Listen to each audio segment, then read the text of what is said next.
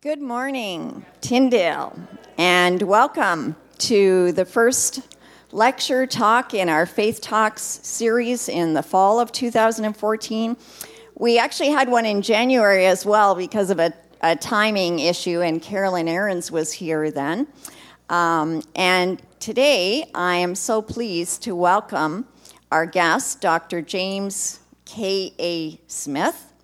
Uh, he comes to us from Grand Rapids, Michigan. How many of you have ever, ever written Grand Rapids, Michigan in a bibliography? Yeah, you got to go sometime. I'm taking a team in January. Actually, we're going to a worship symposium together. Uh, it's been said, I've heard people say, this is this is finally I'm arriving here, the place that I've written about the most in my entire life, right? Because everything is published in Grand Rapids, Michigan. So, Jamie is a professor of philosophy at Calvin College. Actually, he holds the Gary and Henrietta Byker Chair in Applied Reformed Theology and Worldview. I like that, applied theology. But he is a Canadian. He was born in Embro, Ontario. Any Embronians? Here? Well, you are. he told me actually on the way over that that is a, a, an abbreviation of Edinburgh and that there's a, a large Scottish uh, presence there. He studied both in Canada at the University of Waterloo and the Institute for Christian Studies and the US. He went to Emmaus Bible College, which is in Dubuque, Iowa, and he did a, phil- a PhD at Villanova in Philadelphia. And before teaching um, at uh, Calvin, Jamie lived in California and he taught at Loyola Marymount University. He's known for writing prodigiously and widely on a whole range of topics and to a wide variety of audiences also in his speaking. So he knows that this talk is pitched uh, towards university college students, which is the nature of the Faith Talks series. His book, Desiring the Kingdom, won the Christian Today, Christianity Today Book Award in the Theology Ethics category, and I imagine that uh, many people, even he, here as well, have read it. And his first lecture today springs from that material. There are three consecutive lectures. The second one is on the second book in that series, Imagining the Kingdom, and the third book is not yet written, right, Jamie? Yeah. So you're getting a preview of that. Jamie's married to his elementary school sweetheart. Yep, we can hear it for that, Deanna.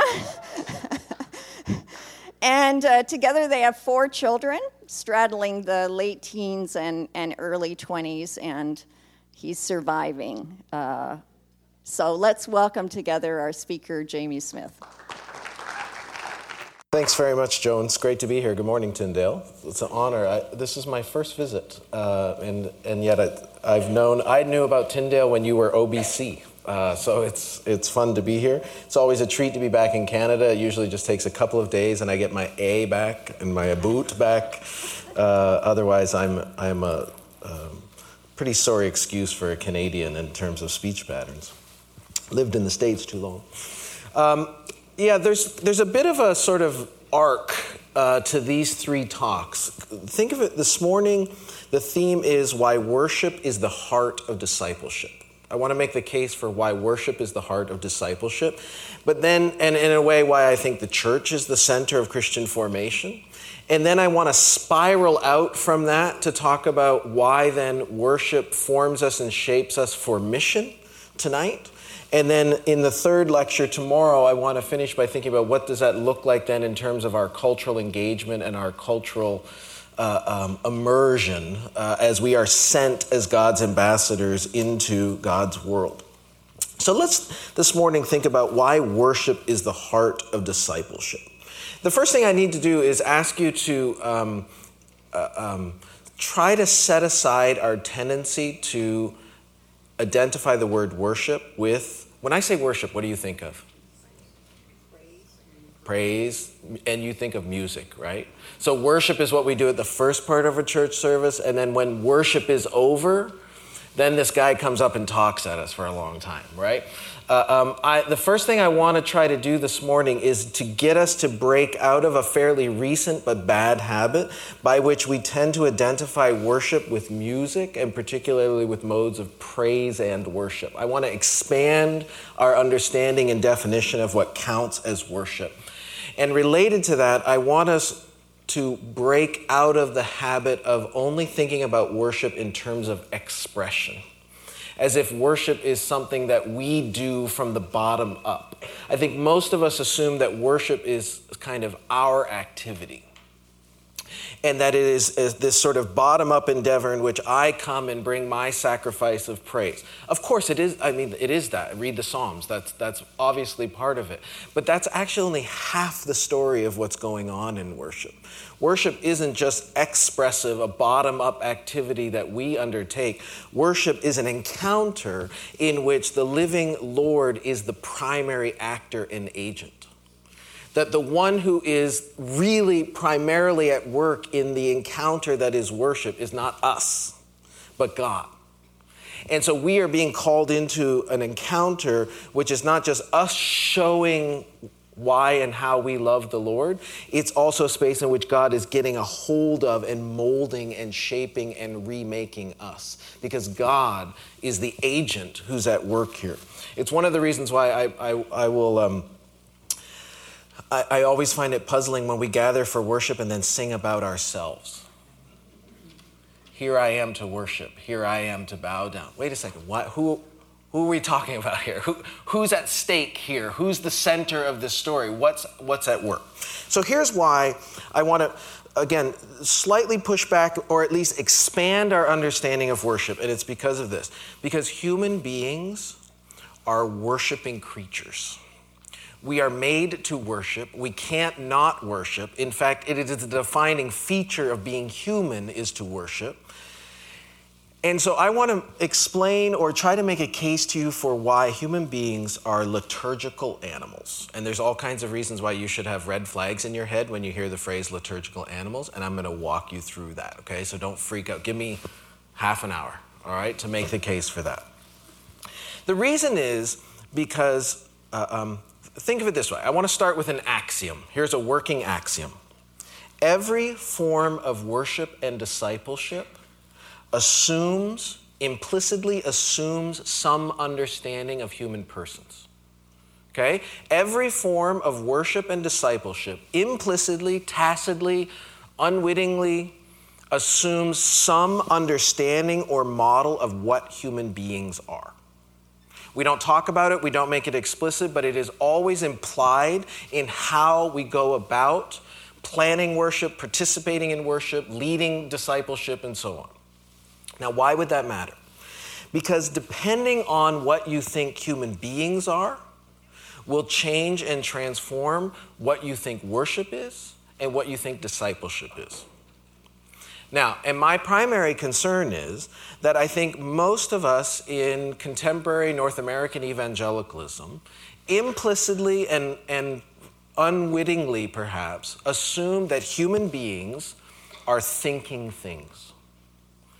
I, this, this, this sort of hit home for me several years ago. I was reading Christianity Today magazine, came across this big color advertisement for a Bible memory verse program as the means of discipleship. And it was a picture of a man's face, and, and like me, he had a very high forehead.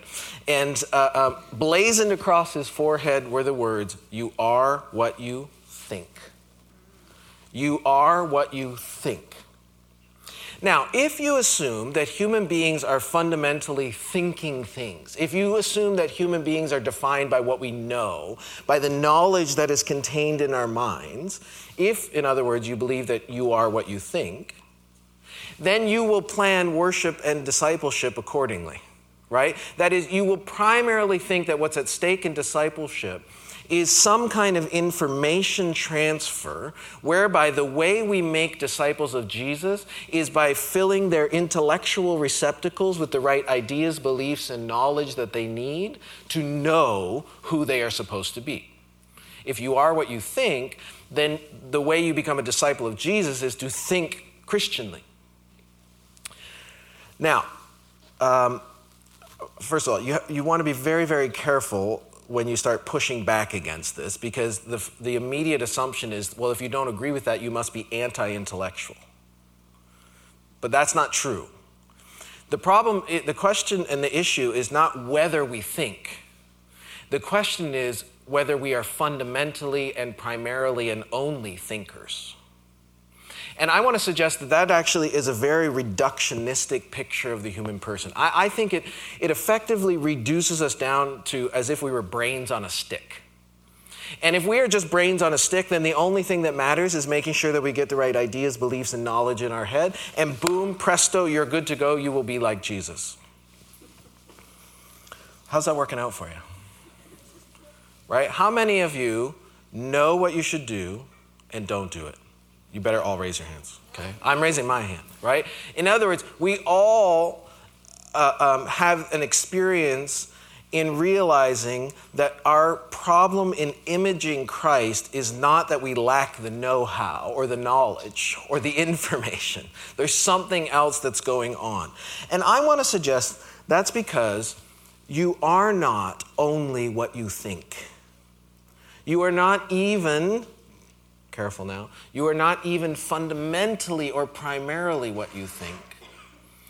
I want to suggest that human beings aren't thinking things, we are lovers. To be human is to be a lover. Uh, you'll also get nervous about that. Hang on, I'll walk you back from the edge on that, okay? Here's what I mean. Instead of assuming that you are what you think, Imagine the difference it would make if we started from the axiom, you are what you love. You are what you love, that that's what defines you. Now, I think this is a biblical intuition. I think it's one of the reasons why the language of the heart is such a resonant theme throughout Scripture. But I will also confess that the, the sort of real impetus for me to start thinking about this alternative way of seeing human beings was St. Augustine and in particular, St. Augustine's Confessions.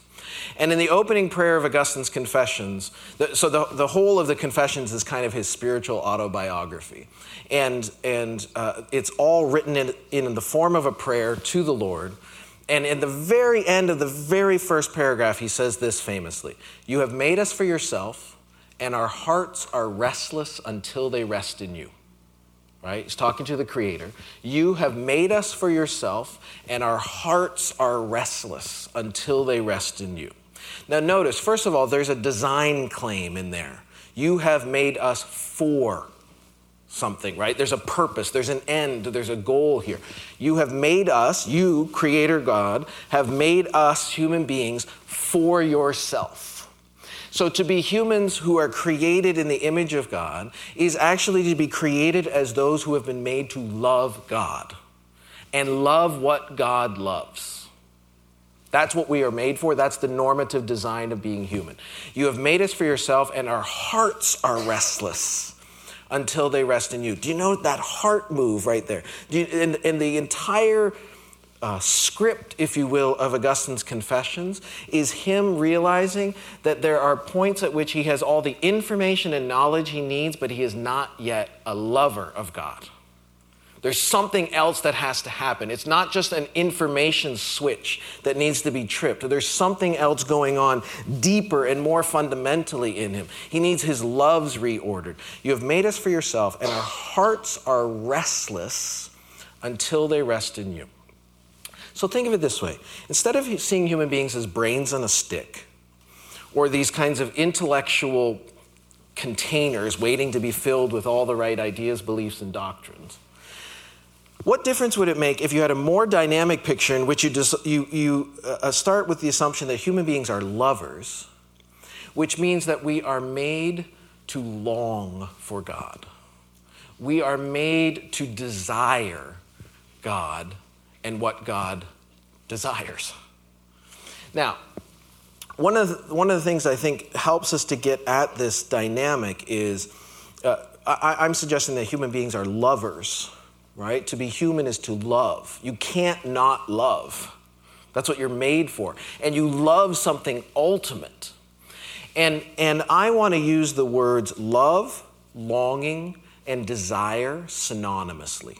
Right? I want to use those terms interchangeably. Now, that requires a little bit of a uh, two step because I think, do some of you have a feeling like desire is kind of a bad word? It's like a little bit, yeah. Seems like, okay, I can desire when I'm married maybe something like that.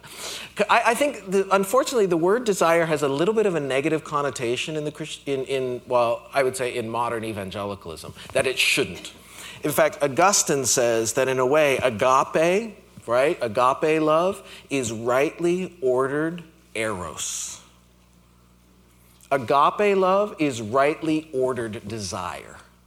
So to say that we are lovers is to say that we are desiring creatures. It's to say that we long for something and actually really someone ultimate. You have made us for yourself, and our hearts are restless until they rest in you. So to be a human is to be a lover. Now, what do you think the effect of sin and fallenness and brokenness is on that structure, that feature of being human? it's not that you stop loving.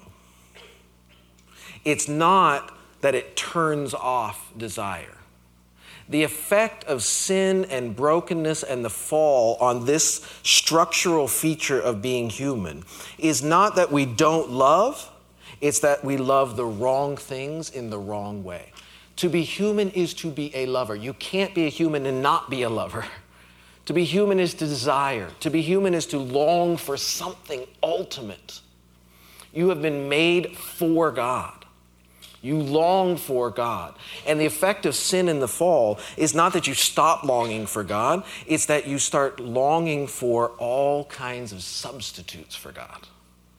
You start loving the wrong things, Augustine says, in the wrong way. And so the idols in our lives, are not primarily intellectual conclusions we reach.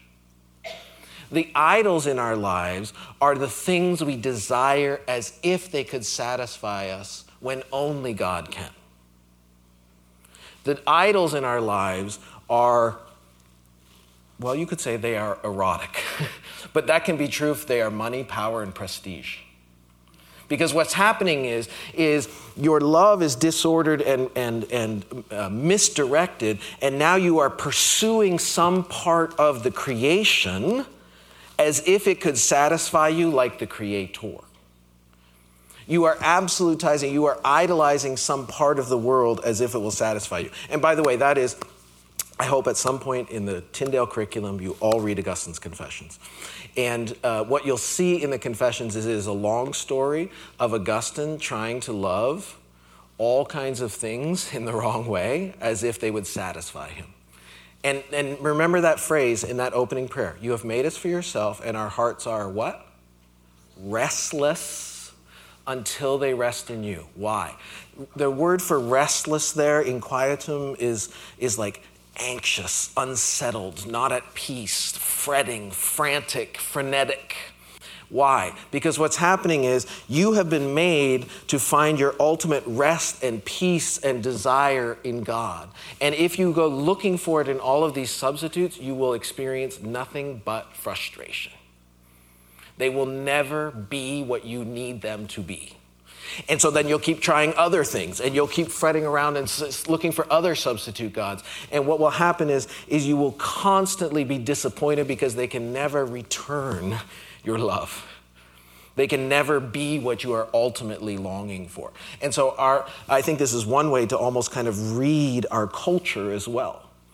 Our culture is a desiring culture. In, in many ways, the, the cultural dynamics that we can see around us give expression to the fact that we are made to love. It's just that we're loving all the wrong things in all the wrong way. There's a, a old Johnny Lee song from the movie Urban Cowboy, which is like probably from when some of your parents were young. Uh, but it, it goes, um, oh, I can never do lyric. I can never just say, looking for love in all the wrong places. Have you ever heard this? Looking for love. That's, that's an Augustinian song. Look, actually, a lot of country music is very Augustinian, I would argue.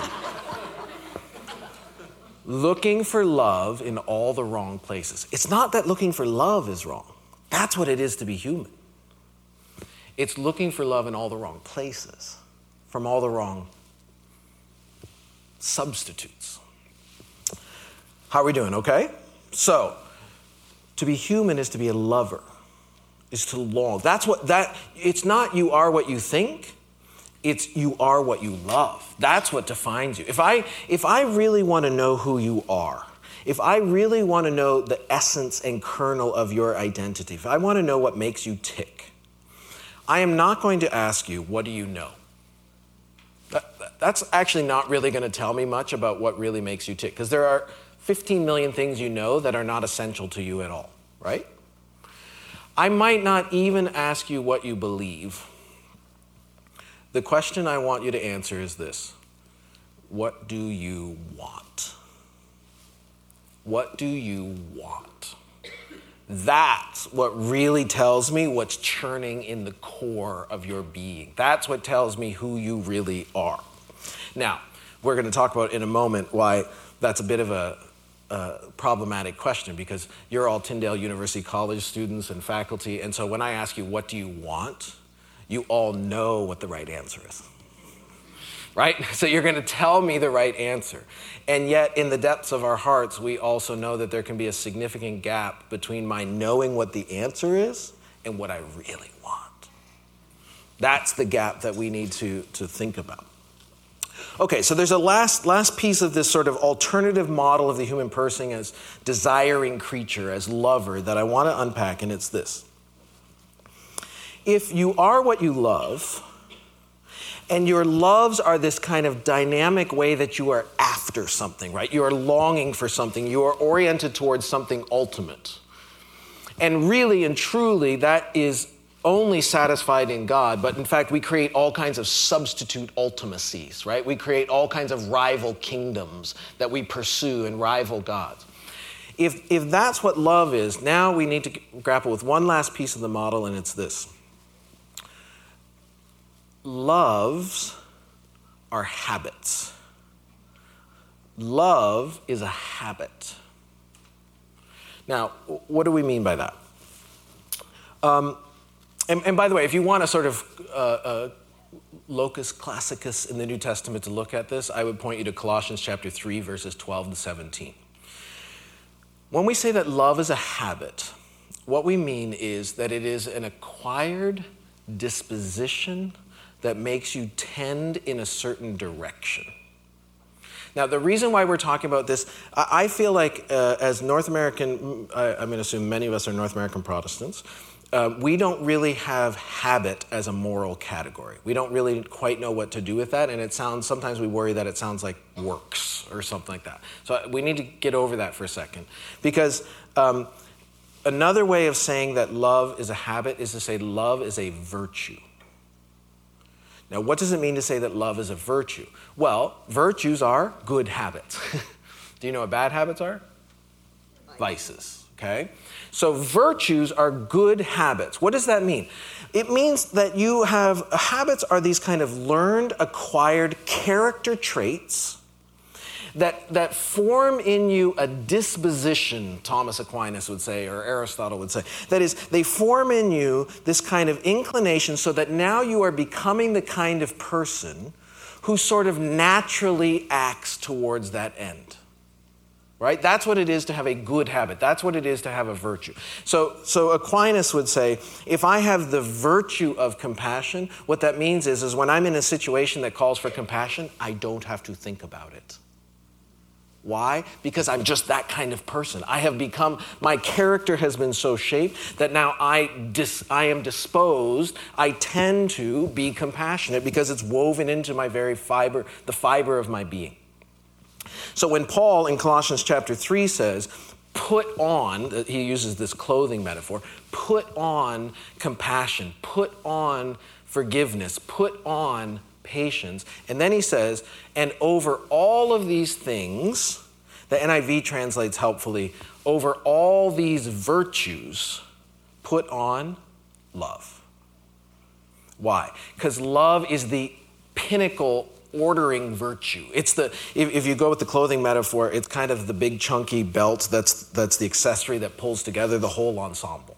Okay? And so if, if that means love is a virtue, then that means love is a habit.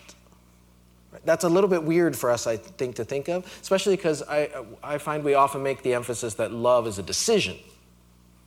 Now, that, I, I totally get that. You know, I've been married for 24 years. I'm well aware of the fact that every day my wife has to wake up and decide to love me. well aware of that.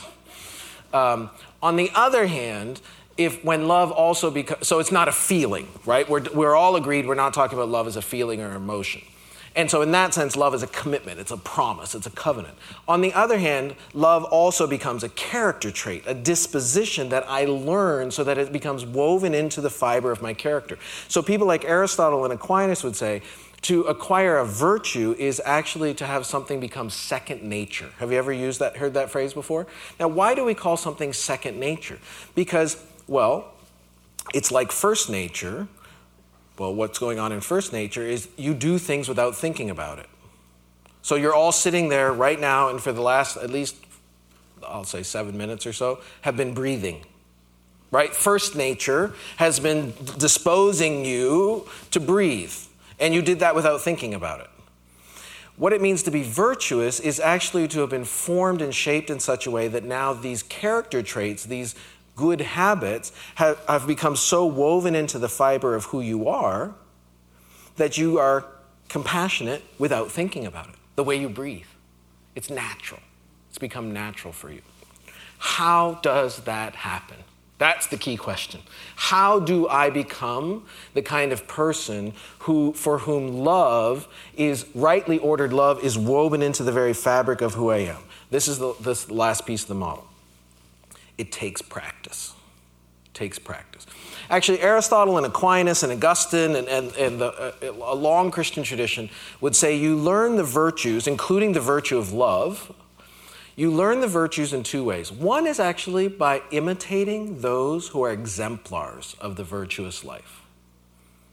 You, you follow the example of models, you imitate. We, we tend to have a negative view of imitation in our culture where you're supposed to be authentic. Um, that, that doesn't make sense in the New Testament because the New Testament at several points says, Be imitators of me, Paul says, as I imitate Christ. Imitation is a good thing because you're actually learning to imitate Jesus, is actually to start to learn how to be Christ like. That's the first way you learn virtue. The second way is practice going through the rhythms and routines and, if you will, rituals of a community of practice in such a way that in doing that over and over again, you are actually being sort of enfolded into a community story, and that story is being inculcated in you, and you are becoming a kind of person in the practice, right? You learn to love, you learn what to love, you learn who to love you learn a disposition of your desire by being immersed in rhythms and rituals and practices and routines that over time are shaping your, in many ways, unconscious affective orientation to the world. Okay? Learning to love takes practices. This is why I, I, I want to suggest that to say that we are lovers is also synonymous with saying that we are liturgical creatures. Why? Because I want to use the word liturgy, which is admittedly a kind of really churchy, old, stodgy kind of word. But it's I want to use the word liturgy as just a shorthand to talk about the most ultimate love shaping practices. The practices, the kinds of practices you are immersed in that are shaping your most fundamental loves and longings are liturgies. Okay? Liturgies are love shaping practices that aren't just uh, um, something that you do, they do something to you.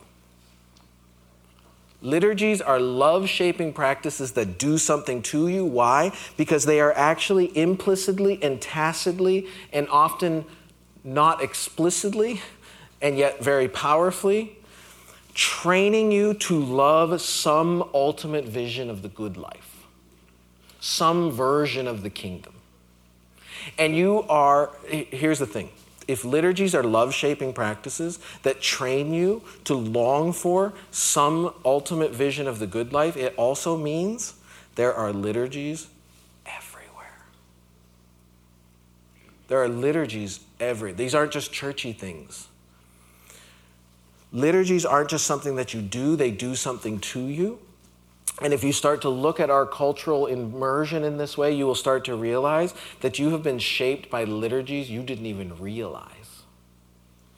That your love has been aimed and primed and directed and trained in certain directions because you have been immersed in cultural rituals that have tacitly and often unconsciously primed you to be kind of the kind of person who says, I want this. my uh, when I was first starting to work on this, all my kids were teenagers, and whenever they would want to go to the mall, they would come and say, "Dad, would you take us to the temple?" Now, they were mocking me as they did that, but it was actually a parenting win for this reason. It grew out of a conversation around the dinner table in which I tried to persuade them, and I think must have, that the mall is not a neutral space that in fact the mall is not is, is in fact one of the most intensely religious spaces in any city that's not because when you walk into the mall, somebody is preaching a sermon and meets you with their statement of fundamental truths and says, Here's the 16 things the mall believes. The last thing the mall wants you to do is believe. What makes the mall a religious site is the fact that it is a liturgical space. It is a site that orchestrates rituals and rhythms and routines that are trying to implant in me a desire for a certain vision of the good life. And for the most part and overwhelmingly, that vision of the good life, let's call it the gospel of consumerism, is not something that they are intellectually trying to convince me of. Instead, they are painting a picture of a way of life that makes me say, I want to go to there. Right? They paint an attractive picture of flourishing, and by my being immersed in those rhythms and rituals, that story is starting to sink into my bones and is actually starting to animate and orient my loves. The mall has an unbelievable evangelistic strategy. It's called marketing. Okay? And the way marketing works, again, look, the, the irony in all of this is that the church, for the most part, still thinks that we are thinking things when marketers know you are a lover. Marketers know that you are not fundamentally and only a thinking thing, they know that you are desiring creatures. Because how does marketing work? marketing doesn't give you any information at all. Really powerful, successful marketing is not trying to put information in your heads. Watch, watch, um, watch anything.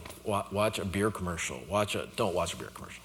Um, it's pretty hard to watch hockey and not watch beer commercials, though. Um, watch a Volkswagen ad. Okay, I don't know. Volkswagen ads are a great example because they're often targeting sort of your demographic right? The 20 somethings who are first time car buyers. And if you watch a Volkswagen ad, they're not giving you any information about the specifications of the Volkswagen vehicle. It's actually very hard to watch a Volkswagen ad and learn anything about the product. How does a successful Volkswagen ad work?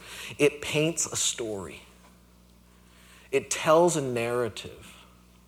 It sort of sketches and plays out a little mini 30 seconds. It's unbelievable what you can do in 30 seconds, but it tells a story in 30 seconds in which you want to become a character in that story. And it's not trying to convince your intellect, it's trying to capture your imagination.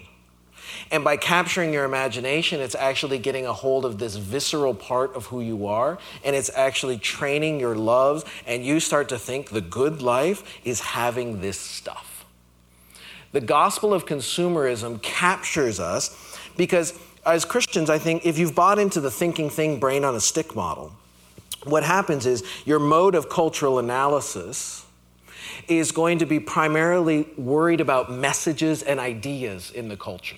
Do you know I mean? If you think we are fundamentally thinking things, then the, the way you're going to be equipped to do sort of be on guard with respect to culture is you're going to be listening. Your radar is kind of set up to pick up on the competing messages and ideas. But the mall is not floating any ideas. And so it doesn't show up on your radar as anything to be worried about, right? So let's, let's go into the mall. It's, what's, what's wrong with that? Now, you know, going to movies or that now we know that there's something at stake there or, going to the supreme court or whatever you know cults. Those those are the things we should worry about. You might want to worry about walmart. You might want to worry about disney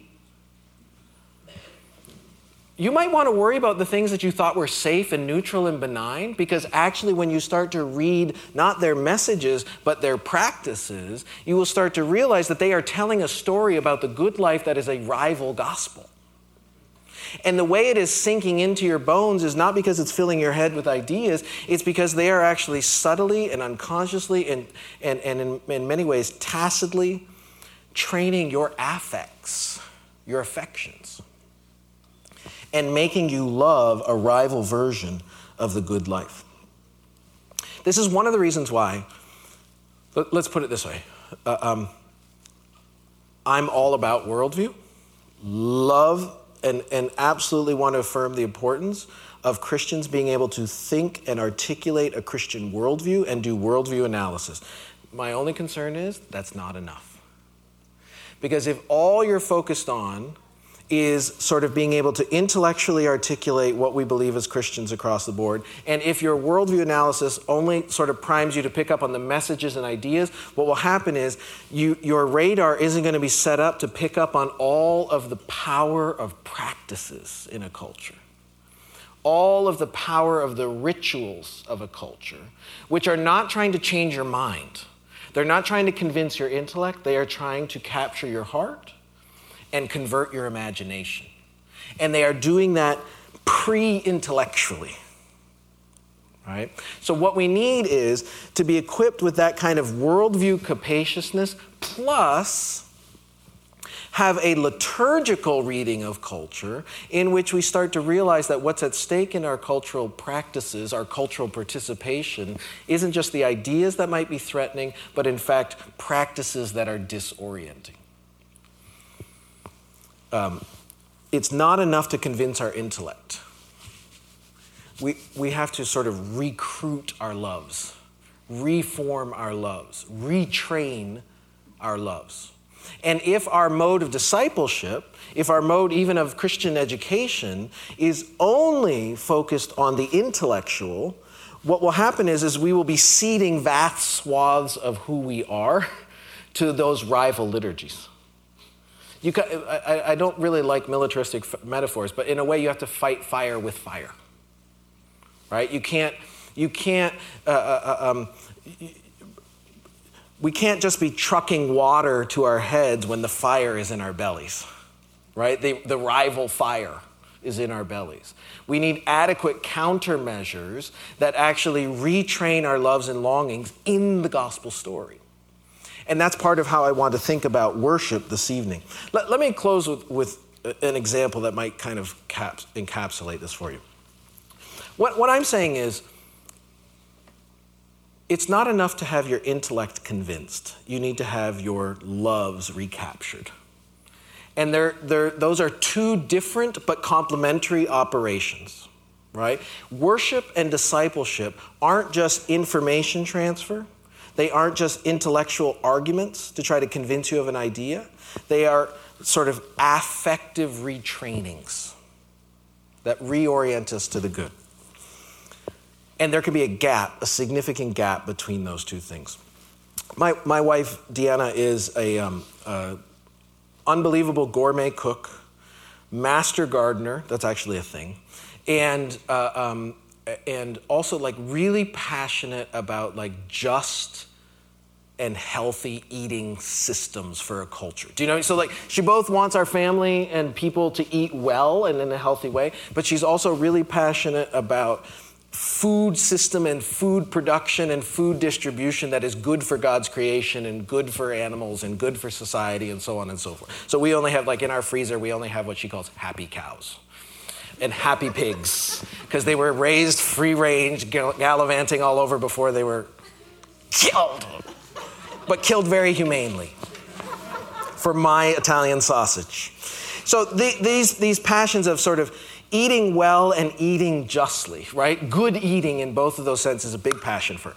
She's been an evangelist of this sort of vision for a decade in our, in our home. And like any husband, I am obstinate and don't listen. Until a few years ago, she convinced me to um, read a book because she loves like Barbara Kingsolver and Michael Pollan and figures like that.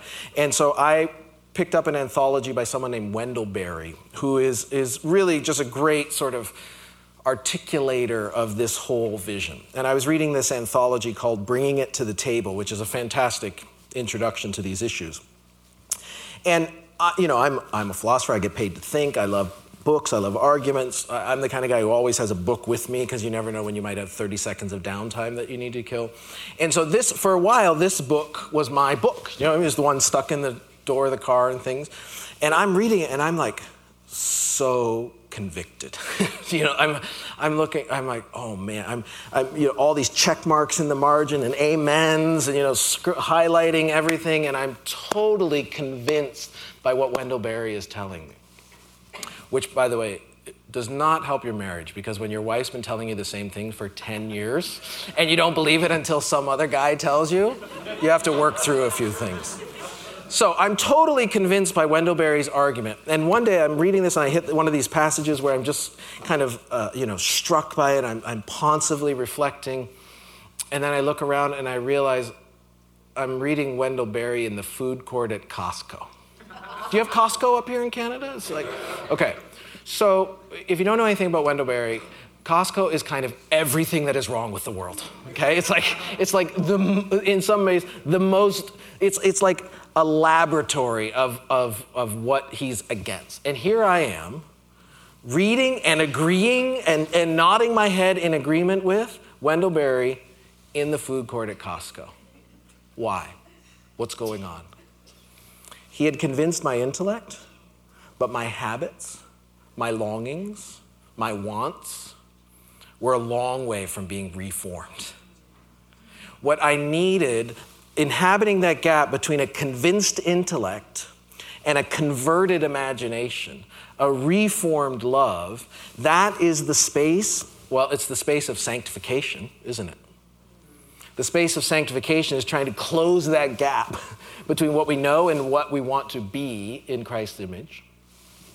And the way to close that gap wasn't for me to get more information, it was for me to be reformed at that habitual level, at the level of my most fundamental wants and desires.